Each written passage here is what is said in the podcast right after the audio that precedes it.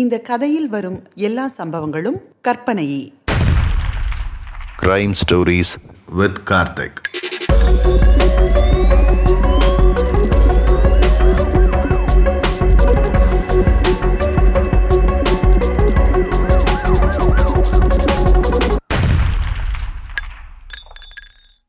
கொலை செய்யப்பட்ட முருகேசன் அடுத்த நாள் சாயங்காலத்துக்கு ஸ்ரீலங்கா போகிறதுக்கு டிக்கெட் புக் பண்ணியிருந்தாருன்றது. ஆச்சரியமாக ஒரு பக்கம் இருந்தாலும் அவர் முதுகில் இருந்த அருவாள் வெட்டு காயம் இன்னும் கேள்விகள் அதிகமாக்குச்சு இன்ஸ்பெக்டருக்கு. யாரோ ஒருத்தருக்கு பயந்து எதுக்காக முருகேசன் ஓடிட்டு இருந்தாரு என்ன காரணம் அப்படிங்கிறது இன்ஸ்பெக்டருக்கு தெரியலன்னாலும் அந்த காரணம் முருகேசனின் உயிரை குடிச்சிருக்குங்கிறது தெளிவாக இருக்கு. பத்து நாளைக்கு முன்னாடி ஒரு டிராவல் ஏஜென்சியில் வேலைக்கு சேர்ந்து அங்கே வந்த ரெண்டு பேர்கிட்ட ஒருத்தர்கிட்ட அஞ்சு லட்சமும் இன்னொருத்தர்கிட்ட மூன்று லட்சமும் ஏமாத்திட்டு அந்த பணம் எதையுமே பேங்க்ல போடாமல் பேங்க் அக்கௌண்ட்டில் வெறுமனை எழுநூத்தி ஐம்பத்தி ஏழு ரூபாய் வச்சிருந்த முருகேசனுடைய அக்கௌண்ட்டில் இன்னைக்கு பத்து லட்சம் ரூபாய் இருக்கு. இந்த பணம் எங்கேருந்து வந்ததுன்ற கேள்வி ஒரு பக்கம் இருந்தாலும் நாலு நாளில் ஸ்ரீலங்காவுக்கு குடும்பத்தோடு கிளம்பி போக போகிற முருகேசன் தன்னுடைய பழைய வீட்டிலிருந்து புதுசாக இன்னொரு வீட்டுக்கு ஷிஃப்ட் ஆகிருந்ததுக்கான காரணம் இன்னும் வித்தியாசமாக இருந்தது இன்ஸ்பெக்டருக்கு அதை முருகேசனுடைய ஹவுஸ் ஓனர் கிட்ட கேட்கும்போது பழைய வீட்டின் ராசி தனக்கு ஒத்து வரலன்னோ அதனால் ஒரே ஒரு மாதத்துக்கு வேற ஏதாவது ஒரு வீட்டில் தங்கிக்கலாமான்னு கேட்டு இந்த வீட்டுக்கு போனதாகவும் ஹவுஸ் ஓனர்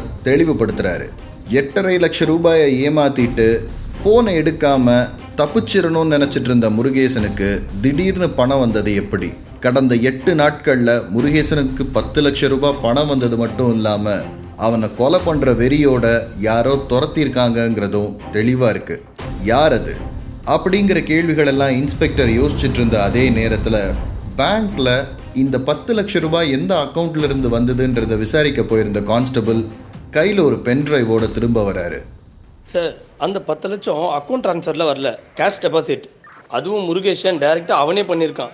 இந்த பென்ட்ரைவில் அந்த சிசிடிவி ஃபுட்டேஜ் இருக்குது அப்படின்னு சொல்லி கான்ஸ்டபிள் ஷேர் பண்ணுற அந்த சிசிடிவி ஃபுட்டேஜை மறுபடியும் மறுபடியும் பார்க்குறாரு இன்ஸ்பெக்டர் எந்த பயமும் இல்லாமல் கையில் வச்சிருந்த ஒரு சிறு பையிலிருந்து அஞ்சு ரெண்டாயிரம் ரூபாய் நோட்டு கட்டுக்களை அந்த பேங்க் கேஷியர் முன்னாடி எடுத்து வைக்கிறாரு முருகேசன். வச்சுட்டு ஃபார்மை ஃபில் பண்ணி கொடுத்துட்டு முருகேசன் வெளியில் கிளம்பி போகிறது வரைக்கும் பேங்கின் சிசிடிவி கேமரா அவரை பதிவு பண்ணியிருக்கு. கேஷாக ட்ரான்ஸ்ஃபர் பண்ணும்போது அந்த பணம் எங்கேருந்து வந்ததுங்கிறத பற்றி எதையுமே கண்டுபிடிக்க முடியாதுங்கிறதுனால சின்னதாக டிசப்பாயிண்ட் ஆகிற இன்ஸ்பெக்டர் மறுபடியும் அந்த ஃபூட்டேஜை ஒரு தடவை பார்க்கும்போது வேற ஒரு விஷயம் அவர் மனசில் உறுத்த ஆரம்பிக்குது. கையில் வச்சிருந்த ஒரு பையிலிருந்து ரூபாய் நோட்டு கட்டுக்களை எடுத்து வைக்கிற முருகேசன் பேங்கை விட்டு வெளியில போகும்போது அவர்கிட்ட அந்த பேக் இல்லை. பொதுவாக எல்லாருடைய மனநிலையும் வீட்டில இருந்து ஒரு விஷயத்தை எடுத்துட்டு வந்தோம்னா அதை திரும்ப வீட்டில் கொண்டு போய் சேர்க்கறது வரைக்கும் தெளிவாக இருப்பாங்க. பையை பாதியிலேயே விட்டுட்டு போகிறது முருகேசனுக்கும் அந்த பைக்கும் பெரிய அளவில் சம்பந்தம் இல்லைங்கிறது மட்டும்தான் ப்ரூவ் பண்ணுதே தவிர வேற எந்த விஷயத்தையும் ப்ரூவ் பண்ணலைங்கிறது இன்ஸ்பெக்டருக்கு தெளிவாக தெரியும். எங்கேயோ இருந்து கிடைச்ச பத்து லட்சம் ரூபாய். அந்த பத்து லட்சம் ரூபாயை முருகேசனுக்கு கொடுத்தது யாரு? இந்த கேள்வி இன்ஸ்பெக்டருடைய மனசுல ஓடிட்டே இருக்கும்போது அந்த ஃபூட்டேஜை க்ளோஸ் பண்ணும்போது தான் இன்னொரு விஷயத்தை நோட் பண்ணுறாரு அந்த பென் இன்னொரு வீடியோ இருக்குது அந்த வீடியோ வெளியில் இருக்கிற ஏடிஎம்ல இருக்கிற சிசிடிவி கேமராவின் ஃபூட்டேஜ் பேங்க்ல இருந்து வெளியில் வர முருகேசன் ஒரு ஆட்டோவை கையை காமிச்சு அந்த ஆட்டோவுக்குள்ளே ஏறுறாரு. ஆட்டோ கிளம்பி போகிற அதே நிமிஷம் இன்னொரு ஆட்டோ வேகமாக அந்த ஆட்டோவை ஃபாலோ பண்ணுற மாதிரி இருக்குது இன்ஸ்பெக்டருக்கு வெறும் சந்தேகம்தான்னாலும் விசாரணையின் இந்த கட்டத்தில் எந்த விஷயத்தையுமே ஒதுக்க முடியாதுங்கிறது இன்ஸ்பெக்டருக்கு தெளிவாக இருந்தது. இரண்டு மூன்று தடவை அந்த வீடியோவை ஃபுல் ஸ்க்ரீனில் பார்த்ததுக்கப்புறம் முருகேசன் ஏறின ஆட்டோ நம்பரையும் பின்னாடி ஃபாலோ பண்ண ஆட்டோ நம்பரையும் நோட் பண்ணி ஆர்டிஓ ஆஃபீஸில் விசாரிக்க சொல்கிறாரு இன்ஸ்பெக்டர் ஆர்டிஓ ஆஃபீஸ்லேருந்து கிடைச்ச வாகன உரிமையாளர் டீட்டெயிலை வச்சு அவங்களுடைய நம்பருக்கு ஃபோன் செய்யும் போது முருகேசன் ஏறின ஆட்டோவினுடைய டிரைவர் இப்போ ஹாஸ்பிட்டலில் இருக்காரு. முருகேசனை ஃபாலோ பண்ணி போயிட்டு இருந்த ஆட்டோவினுடைய உரிமையாளர் தன்னுடைய ஆட்டோ திருடு போயிட்டதாகவும் அது குறித்து தான் போலீஸில் கம்ப்ளைண்ட் பண்ணியிருக்கிறதாகவும் தெளிவுபடுத்துறாரு.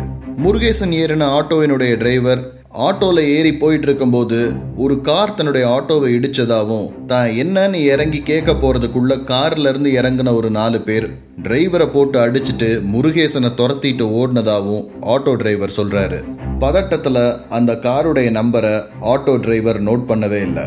முருகேசனை அருவாளால் வெட்டினது யாருங்கிறது சம்பவம் நடந்த இடத்த பற்றின டீட்டெயில்ஸை வாங்கிட்டு அந்த ஏரியாவில் இருக்கிற சிசிடிவி கேமராக்களை செக் பண்ண சொல்கிறாரு இன்ஸ்பெக்டர்.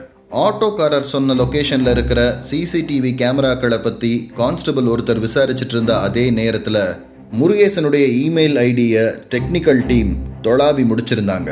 அந்த இமெயிலில் பெரிய அளவில் குறிப்பிடும்படியாக எதுவுமே இல்லை. ஒரே ஒரு மெயில் மட்டும்தான் இன்னொரு மெயில் ஐடிக்கு ஃபார்வர்ட் பண்ணப்பட்டிருக்குது கடந்த முப்பது நாட்களில். அதை தவிர சினிமா தியேட்டர்கள்ல இருந்தும் ப்ராடக்ட் வாங்க சொல்லியும் ஃபேஸ்புக்கில் இருந்தும் வந்திருக்கிற மெயில்கள் தான் அதிகம்னு சொல்கிறாங்க வெளியே அனுப்பப்பட்ட அந்த மெயில் என்னைக்கு அனுப்பப்பட்டதுங்கிறத விசாரிக்கும் போது அது ஏழு நாட்களுக்கு முன்னாடிங்கிறத டெக்னிக்கல் டீம் கிளாரிஃபை பண்றாங்க. எட்டு நாட்களா முருகேசன் வாழ்க்கையில நடந்துட்டு இருந்த மாறுதலுக்கு ஒருவேளை இந்த மெயில் காரணமா இருக்குமாங்கிறத விசாரிக்க சொல்றாரு இன்ஸ்பெக்டர் ஒரே ஒரு மெயில் தான் வெளியே அனுப்பப்பட்டதுன்னு சொல்ற அந்த மெயில் யாருக்கு அனுப்பப்பட்டது என்ன மெயில்னு இன்ஸ்பெக்டர் கேட்கும்போது சென்ட் ஐட்டம்ஸில் மட்டும் இல்லை ட்ராஷ் பாக்ஸில் கூட அந்த மெயில் இல்லைங்கிறத டெக்னிக்கல் டீம் சொல்கிறாங்க எந்த ஐபி அட்ரஸ்லேருந்து அது அனுப்பப்பட்டது எந்த மெயில் ஐடிக்கு அது போயிருக்குங்கிறத கூகுளில் விசாரிக்க போகிறதாகவும் அது குறைஞ்சது மூன்று அல்லது நான்கு வேலை நாட்கள் பிடிக்குங்கிறதையும் டெக்னிக்கல் டீம் ரொம்ப தெளிவாக சொல்லிடுறாங்க. சுற்றி சுற்றி மறுபடியும் ஒரே இடத்துல வந்து நிற்கிற மாதிரி இருந்தது இன்ஸ்பெக்டருக்கு. பெரிய அளவில் எந்த முன்னேற்றமும் இல்லை. அந்த நேரத்தில் தான் முருகேசன் எந்த டிராவல் ஏஜென்சியில் இருந்து ஆதித்தன் கிட்ட மூன்றரை லட்சம் ரூபாயை ஏமாத்தினானோ அந்த டிராவல் ஏஜென்சியின் ஓனரான உதுமான் அலி ஸ்டேஷனுக்கு வராரு. பாய் மூன்று லட்சம் ஏமாந்தவனே வீடு வரைக்கும் போயிருக்கான். அஞ்சு லட்சம் ஏமாந்தவன் ஒண்ணுமே பண்ணலையா? இன்ஸ்பெக்டருடைய இந்த கேள்விக்கு பாய் சொன்ன பதில் இன்ஸ்பெக்டருடைய குழப்பங்களை இன்னும் அதிகமாக்குச்சு. அஞ்சு லட்சம் ரூபாயை ஏமாந்துட்டோன்னு அவரை தேடி வந்த ரெண்டு பேரில் ஒருத்தர் போலீஸ் மாதிரியே இருந்திருக்கிறாரு. அவருடைய முடிவெட்டும் காலில் இருந்த ப்ரௌன் ஷூவும் பாய்க்கு இந்த சந்தேகத்தை ஏற்படுத்தியிருக்கு. முருகேசன் இங்கே வேலை பார்க்கலன்னு அவர் சொன்ன உடனே அவனுக்கு கொடுத்த பணம் என்னாச்சுன்னு கேட்டிருக்கிறாங்க. அவனுக்கு அனுப்பின டாக்குமெண்ட்ஸை யார் ஃபாலோ பண்ண போகிறான்னு கேட்டிருக்கிறாங்க. எந்த டாக்குமெண்ட்டுமே ஆஃபீஸ்க்கு வரல. எல்லாமே முருகேசனின் பர்சனல் இமெயில் ஐடியில் தான் இருக்குன்னு பாய் சொன்ன உடனே கோவமாக வெளியில் போன ரெண்டு பேரும் கொஞ்ச நேரம் கழித்து திரும்ப வந்து ஆதித்தன் மொதல் கேட்ட அதே கேள்விகளை பாய் கிட்ட கேட்டிருக்கிறாங்க. ஆனால் அவங்க கேள்வி கேட்ட துனியா அல்லது அவங்க போலீஸாங்கிற சந்தேகமான்னு தெரியல. பாய் ஆதித்தனுக்கு உதவி பண்ண மாதிரி அவங்களுக்கு உதவி பண்ணல. உண்மைகளை மட்டும் சொல்லி முருகேசனுடைய ரெசியூமில் இருந்த அட்ரஸையும் ஃபோன் நம்பரையும் இமெயில் ஐடியும் அவங்களுக்கு கொடுத்ததோடு நிறுத்திட்டு இருந்திருக்கிறாரு. பாய் சொன்ன தகவல் புதுசாக இருந்தாலும் அதனால பெரிய அளவில் எந்த நன்மையும் நடக்க போகிறதில்லங்கிறது இன்ஸ்பெக்டருக்கு தெளிவாக தெரியும்.